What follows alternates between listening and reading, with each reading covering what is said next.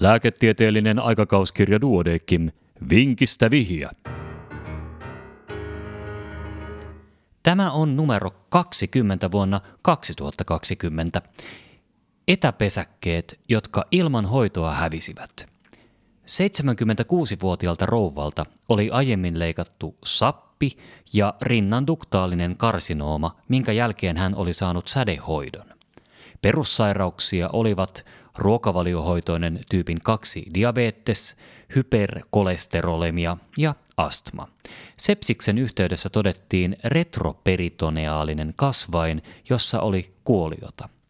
Antibioottihoidon lisäksi aluetta dreneerattiin. Kasvain sijaitsi lähellä lisämunuaista eikä etäpesäkkeitä ollut.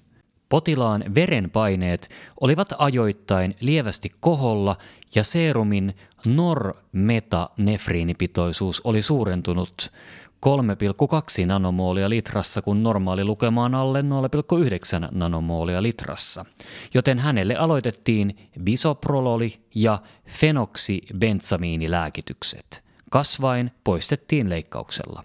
Histologinen diagnoosi oli lisämunuaisen ulkopuolinen yhdistelmätyyppinen eli composite type paragangliooma, jonka läpimitta oli 9,5 senttimetriä. Edellä mainittu salpaushoito lopetettiin, verenpaine pysyi normaalina ja katekoliamiiniarvot olivat normaalit.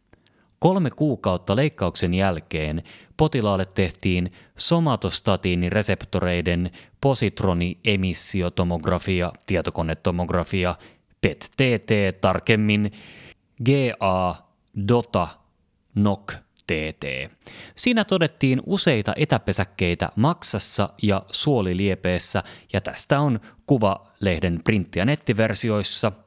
Kuukauden kuluttua tästä tehdyssä vartalon TT etäpesäkkeitä ei enää ollutkaan ja tästäkin on kuva tarjolla. Potilas ei ollut saanut kuvauksien välillä syöpään vaikuttavaa hoitoa ja hänen vointinsa oli pysynyt vakaana. Mistä oli kyse? Ja ratkaisu seuraa hetken kuluttua.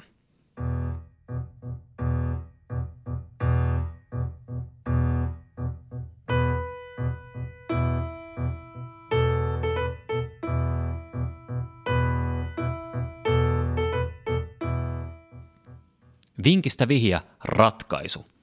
Potilaan asioita käsiteltiin moniammatillisessa hoitokokouksessa. Tähän valmistautunut radiologi totesi, että kuvissa oli huomattavaa eroa.